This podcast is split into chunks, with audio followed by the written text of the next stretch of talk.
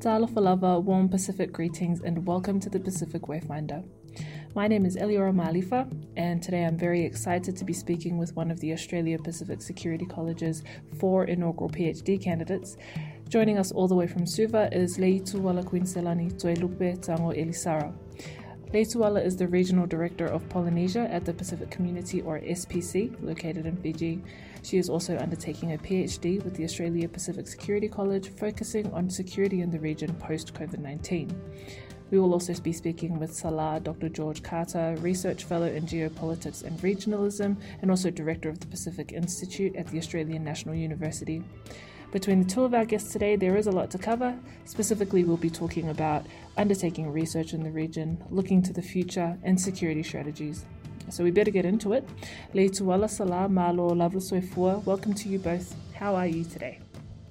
Soifua Manuia uh, Eliora, um, Pafte umonia vanoe e whaataltal noai nim ta upu. Um, I'm doing well and um, really, really grateful to be part of this conversation. Patalo whātu pai o le tatou au whaafonga. Patalo whātu fōi whiunga e leituala whapea fōi e liora. Langi mā soifua maua. Thank you for the opportunity to join in our podcast today. Yeah, whaftai lawalelua awai mai. Leituala, I'm going to start with you. Uh, would you mind talking about your background? What work have you done that has brought you here to the PSC doing a doctorate? Um, thanks, uh, Eliora. Um, my background is in community and social development policy and practice, where I worked as a public servant for the governments of Samoa for about 18 years my last role there in governments being the head of the Ministry of Women, Community and Social Development before I joined in S, uh, SPC in uh, 2015, therefore becoming a regional public servant. Um, in the last uh, five plus years, I was director for the Social Development Program, leading the work on cultural development, gender equality, and youth development across our 22 um, Pacific countries and territories. And more recently, I've taken on the role of regional director for Polynesia, leading the exploratory work on the creation of a Polynesia regional office for the Pacific community.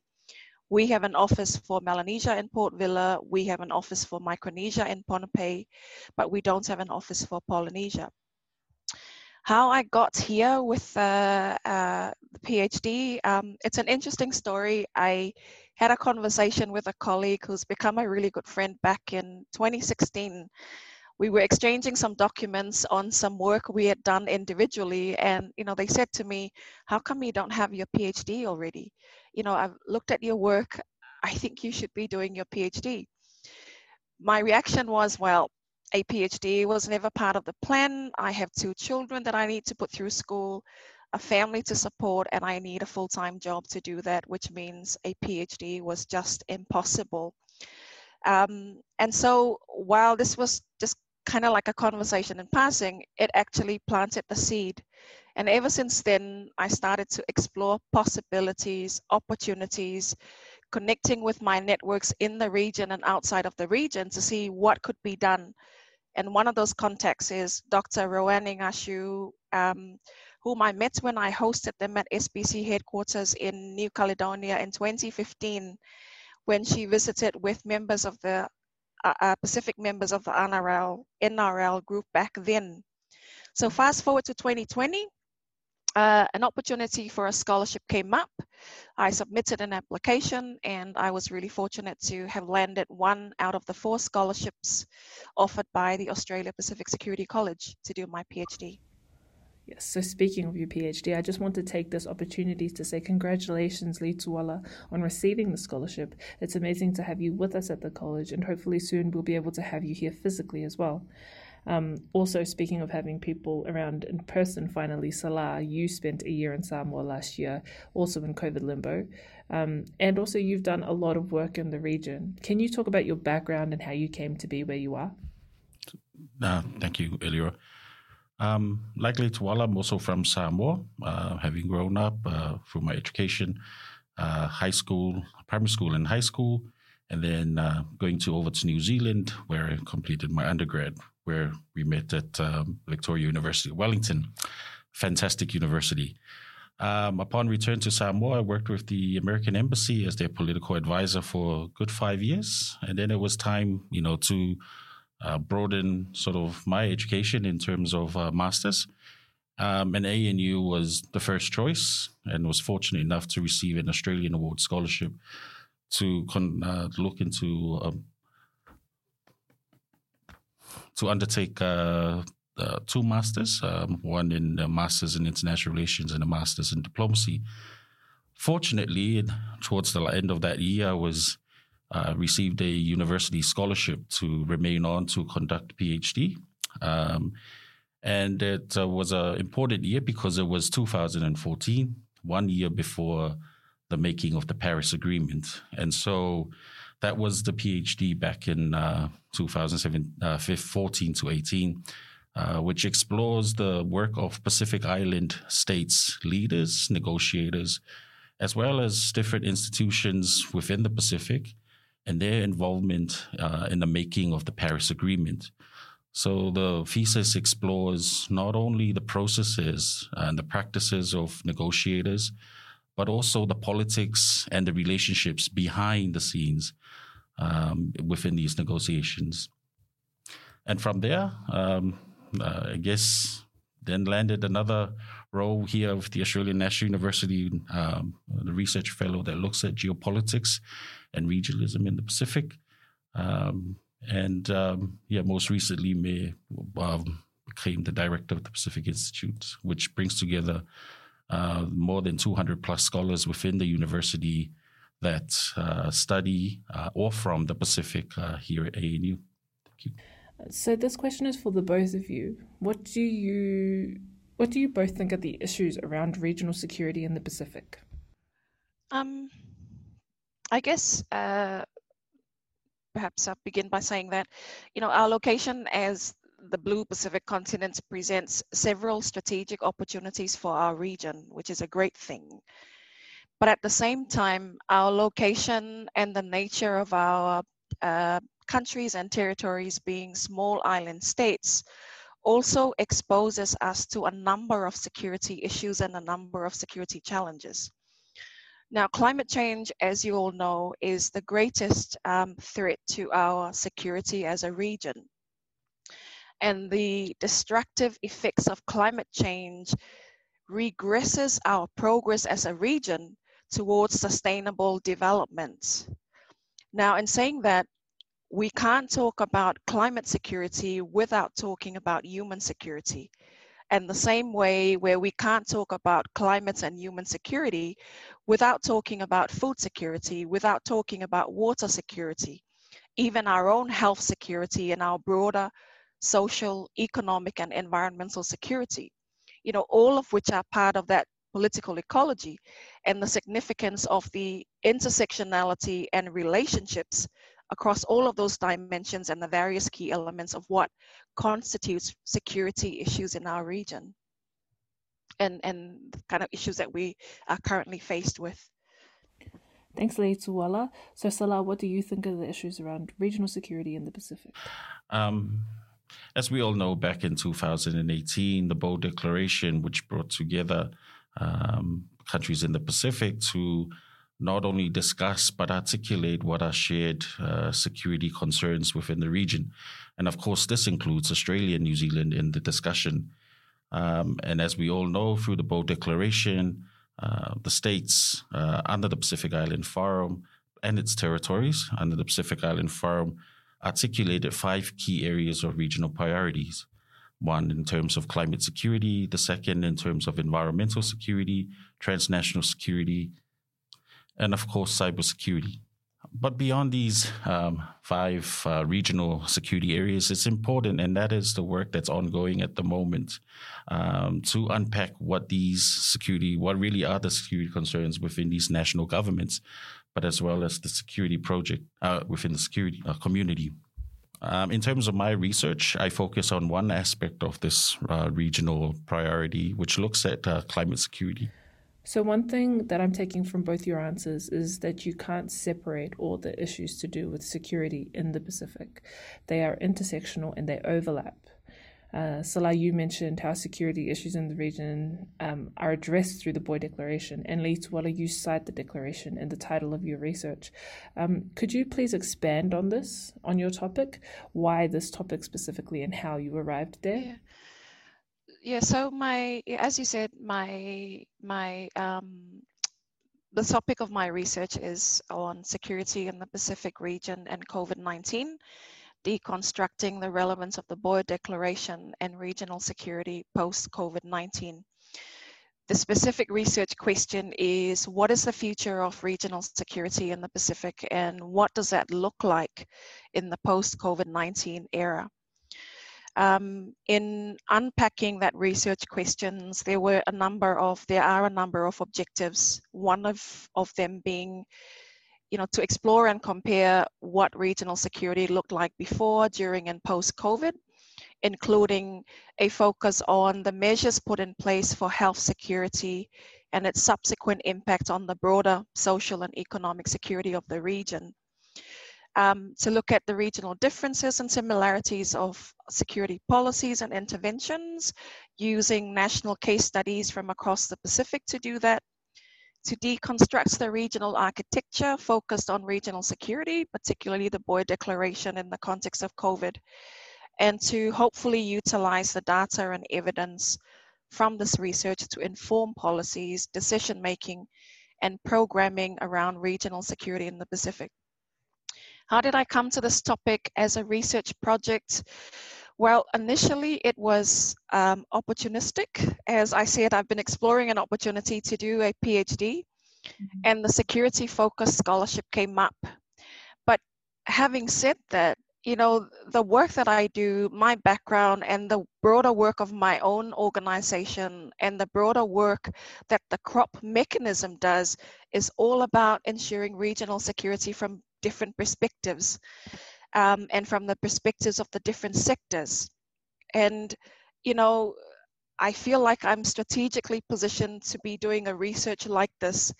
And that has continued and continued to increase my own interest in the subject and my motivation to focus on this as a research for my PhD.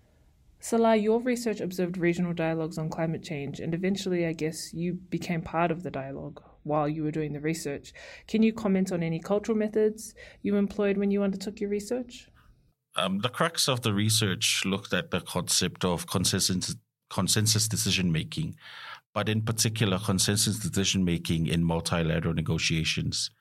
And so the research looks at four area, uh, four sites. Um, the Pacific Islands Forum, decision making within the Pacific Islands Development Forum, decision making within the UNFCCC intersessional sessions, uh, which are held in Bonn, and decision making within um, UNFCCC um, Conference of the Parties, which specifically looks at uh, in Paris the making of the Paris Agreement in 2015.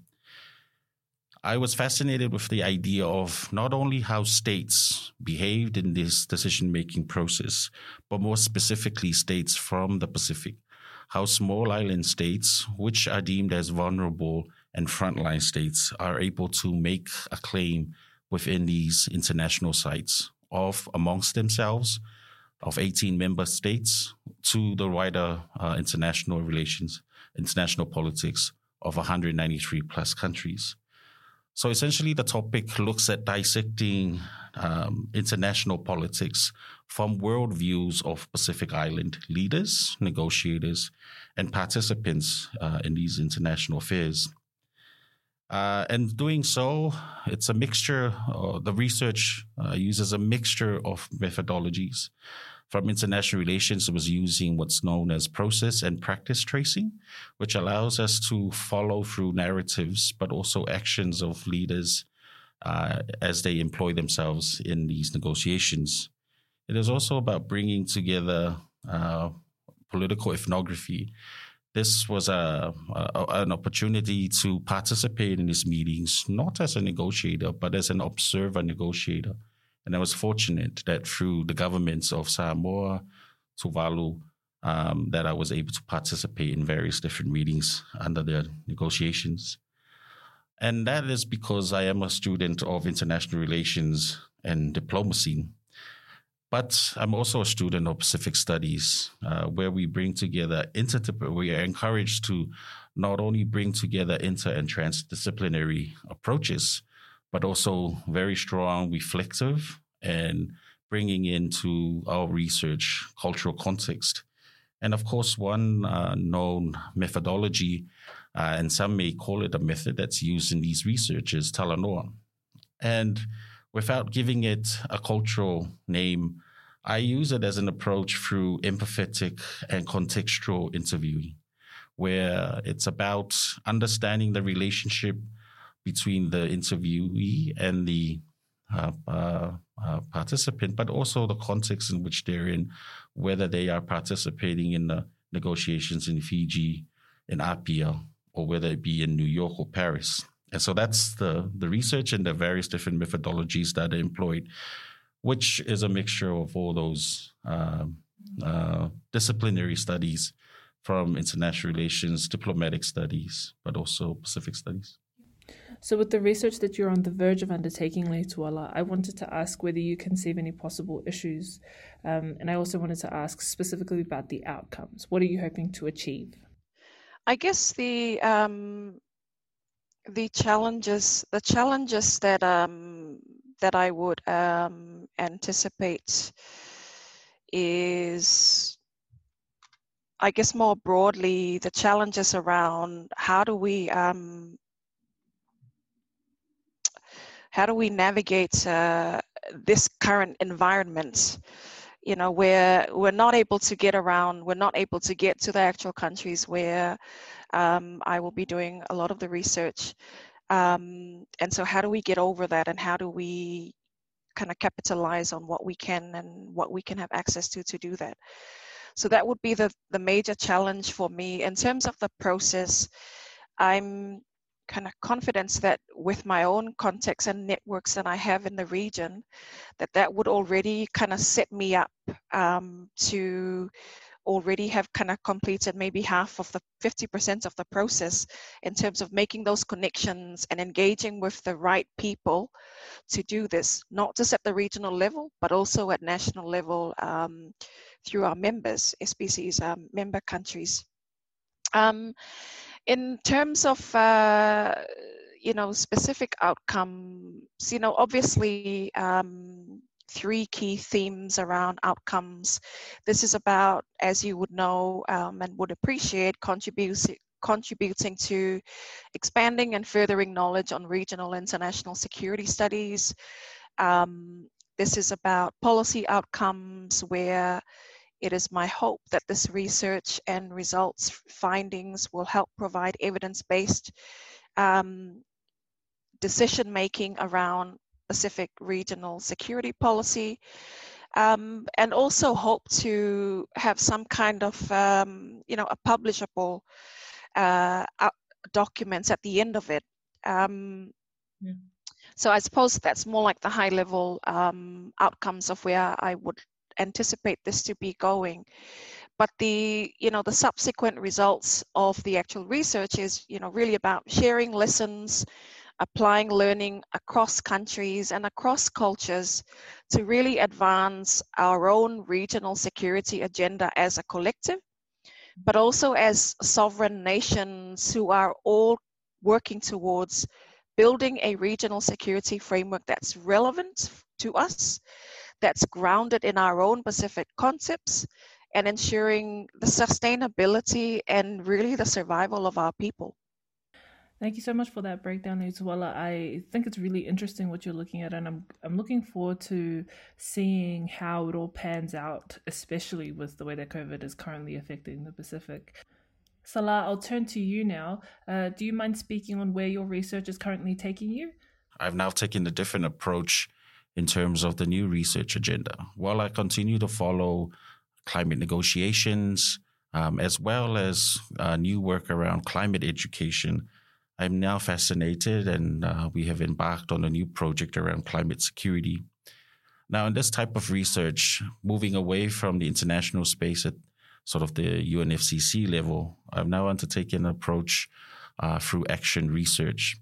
Now, in this action policy research, we have been able to um, set forth a working relationship with the Secretary of the Pacific Regional Environmental Program to set forth uh, a climate change, uh, climate security work stream. Now, the approach here is that the research informs policy as it takes place in real time. Just as how the research uh, in the PhD was undertaking uh, or documenting negotiations in real time, uh, the new research ultimately looks at how policy in the Pacific, both at the regional level but at national level, uh, takes place at the real time. In this case, uh, I'm specifically looking at one of the core pillars that has been um, identified under the Boe Declaration of Climate Security. And we are fascinated with how not only regional uh, regional organizations uh, socialize, but also start to mobilize and then start implementing regional policies on climate security. We are also working with states in terms of how states mobilize and also um, implement uh, climate security within national policies. But that's one level, two levels of this research that um, explores regional approaches and national approaches on climate security. The two other levels that this research brings together is the role of community uh, and this concept of community security. And it's about linking practice, existing practice, what we undertaken and call indigenous traditional knowledge. I call it everyday knowledge. Uh, um, in terms of how community institutions, but also um, uh, people themselves and how they implement practices uh, in safeguarding or securing themselves through the impacting uh, through impacts of climate change, not just now but into the future. And then the fourth level looks at individual security. That looks at sort of um, work around social protection, inclusivity, identifying the vulnerable people uh, and vulnerable populations uh, through security, uh, climate change. And this, uh, at the moment, looks at bringing together um, areas around gender and women, children, and elderly. So, what's different about this type of approach to existing approaches? Well, first, it's a very grim uh, research, and we have started this already in terms of providing situational analysis, both regional and na- national level for selected countries. Um, it's a grim because we look, try and look into the future of what the Pacific would look like in 30 years' time and 50 years' time under 1.5 degree and through a 3 degree. Uh, we look at the grim reality that the coastal areas will have to uh, inundated, that certain areas will be unlivable in terms of flooding, there won't be enough food and water. That type of futuristic approach and giving that future lens allows policymakers today to say, this is what we need to do now. And that's the symbiotic relationship that we are trying to work with with SPREP. Um, but I'd also like to say that this is uh, an approach that is bringing together various different researchers in this uh, um, consortium that we're trying to create from the University of South Pacific, from the National University in Samoa, and hopefully other Pacific uh, scholars within the Pacific, because purely this is something that's already out there that we need to document, and that's this uh, project on climate security. Beyond that, the next aspect of this is the involvement of Australia in this because we cannot forget about the relationship that Australia has with the Pacific. And that's the other unique aspect of this. Um, it's not just at that national policy level. Uh, we now have uh, working with a group of great um, PhDs, but also honor students who are looking at this relationship of the diaspora and how how they are relating to the Pacific in terms of climate change. And we're exploring fascinating areas of how diaspora can and are already working with their uh, families back in the islands in terms of, let's call it for what it could be climate financing through remittances. Let's call it for what it would be climate education through the conversation. Um, and so this these are sort of facets of this.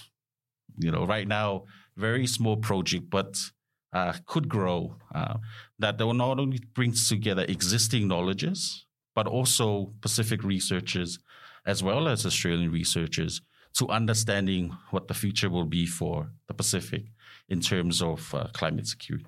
Yeah.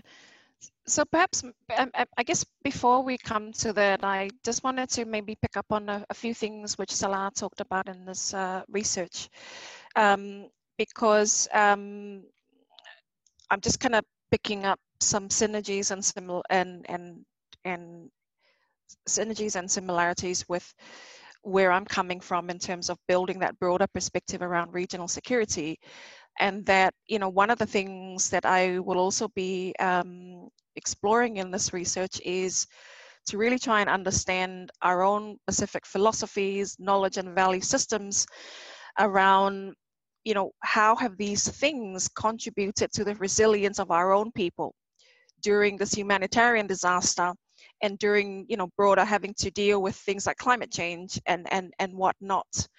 Um, and so i'm really interested in in the approach that um, you're also taking salah and kind of like the dimensions you're exploring in this research because i see lots of synergies with also where i'm taking um, um the direction i'm taking um, this this piece of uh, research so yeah it's all all really really interesting um, I had also done in the last week I have worked on a was working on a for something else on a remittance piece about remittances in the Pacific. And you know, as I was working on that, I was thinking exactly what you were saying about, you know, how do we link, you know, the Pacific being like the one region in the world that is so dependent on remittance and here we are talking about regional security you know is could, could this potentially be a key pillar of that mm-hmm. it a key pillar of, of regional security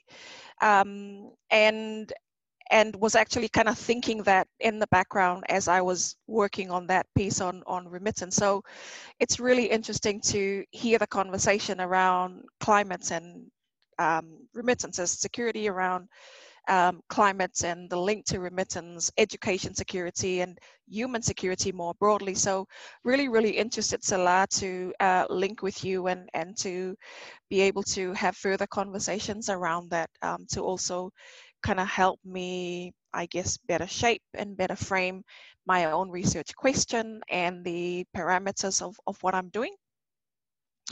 But in terms of um, next steps, um, um, you know, I guess from a technical point of view, we have our own timeline around things that we need to, I, the milestones that I need to be uh, meeting ahead of actually taking my field research that you both are aware of. Um, but in terms of where I sit in this organization, you know, I will continue to build on um, my work, my networks, the, the conversations at the technical and policy level to assist me with my research. Um, I'm also engaged in the work that's happening across CROP on the 2050 Blue Pacific um, strategy. Uh, and, um, you know, more specifically, the work around creating alternative futures for the Pacific. What are some of the alternative futures, what will be the preferred future for this region, and how does that then fit in with, with the kind of research that I'm doing. So that, you know, one of the, the, the things that I would like to be, that I would be looking at um, in this research would be a debate around alternative futures for Pacific regional security. And that would be one of the key discussion points that I would bring in this research and therefore look to the work that I do, my current networks and engagements in the broader regional work to assist me with that. Mm. And maybe I'll stop there. Sounds like some really interesting discussions to be had and research to be done in the region coming up soon. Before we finish up today, is there anything else that either of you would like to bring up? Uh, for me, it will just be to perhaps acknowledge um, this opportunity. I acknowledge the support of my uh, supervisor, Dr. Roannie Ng Shiu, so far. She's been brilliant Um, it's like, as you can appreciate, it's never easy to try and do these things from a distance and to do this and to operate in a virtual relationship. But it's worked really well. Um, it's kind of really, really pushed me to my limits, but it's great. it's exciting, and um, I'm just going to keep going. and also acknowledging the support of the Australia Pacific Security College for this um, opportunity that's allowed me to do this. And thank you both for this conversation this morning.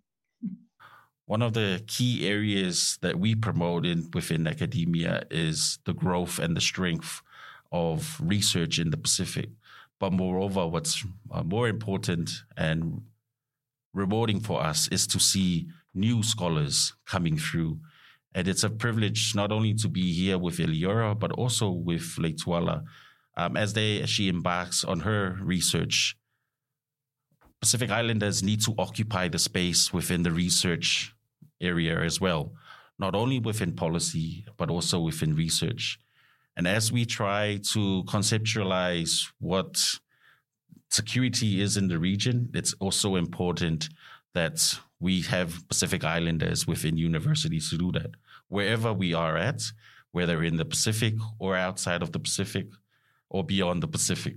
Um, and so, um, thank you very much for this opportunity, and I hope. Uh, can yeah. I? Can I? If I can make just, I just thought of an important point, which I think would be key. I don't know if, and then you can remove it, Eliora, if you feel it's. Um, but just wanted to pick up on a what you're saying, George. I totally agree with you, George, about Pacific Islanders occupying this space. Um, I guess it's also one of the motivations for me. Um, the other thing too is I'm a really strong advocate of the need to connect the bridge between policy, research, research, policy, and practice um, and the challenges from a practitioner's perspective and from a policy perspective to kind of continuously come to um, to kind of con- continuously see those gaps and the disconnects across those three areas. Um, and and so I feel like as I do this and as I'm positioned here in, in this organization, it's also, I guess, a way of directly influencing that spectrum so that we're making the connections, we're joining the dots, and that um, what we do in the academia space is well, in terms of our research, is well reflected in the policy dialogue and the policy conversations that are affecting decisions and um, actions that, as a region, we would have to implement after all. So um, you know, it's one of the things that I feel feel really really strongly about. Um, we often hear that in spaces that we engage in, but I think we need to be making some concerted efforts to bridge the gap. Yeah. Um, and yeah, um, and it's one of the things that I hope through the work that I do um, in this research would begin to kind of fill those gaps and, and bridge those gaps where they are. I could not agree more. Um, I actually think we can end on that note.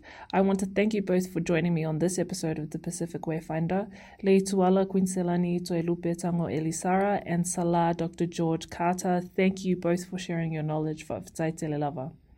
Uh, that wraps up another episode of the Pacific Wayfinder. You can find a link to this episode on our website, pacificsecurity.net. You can always find us on Facebook at Australia Pacific Security College or on Twitter at PSC underscore ANU.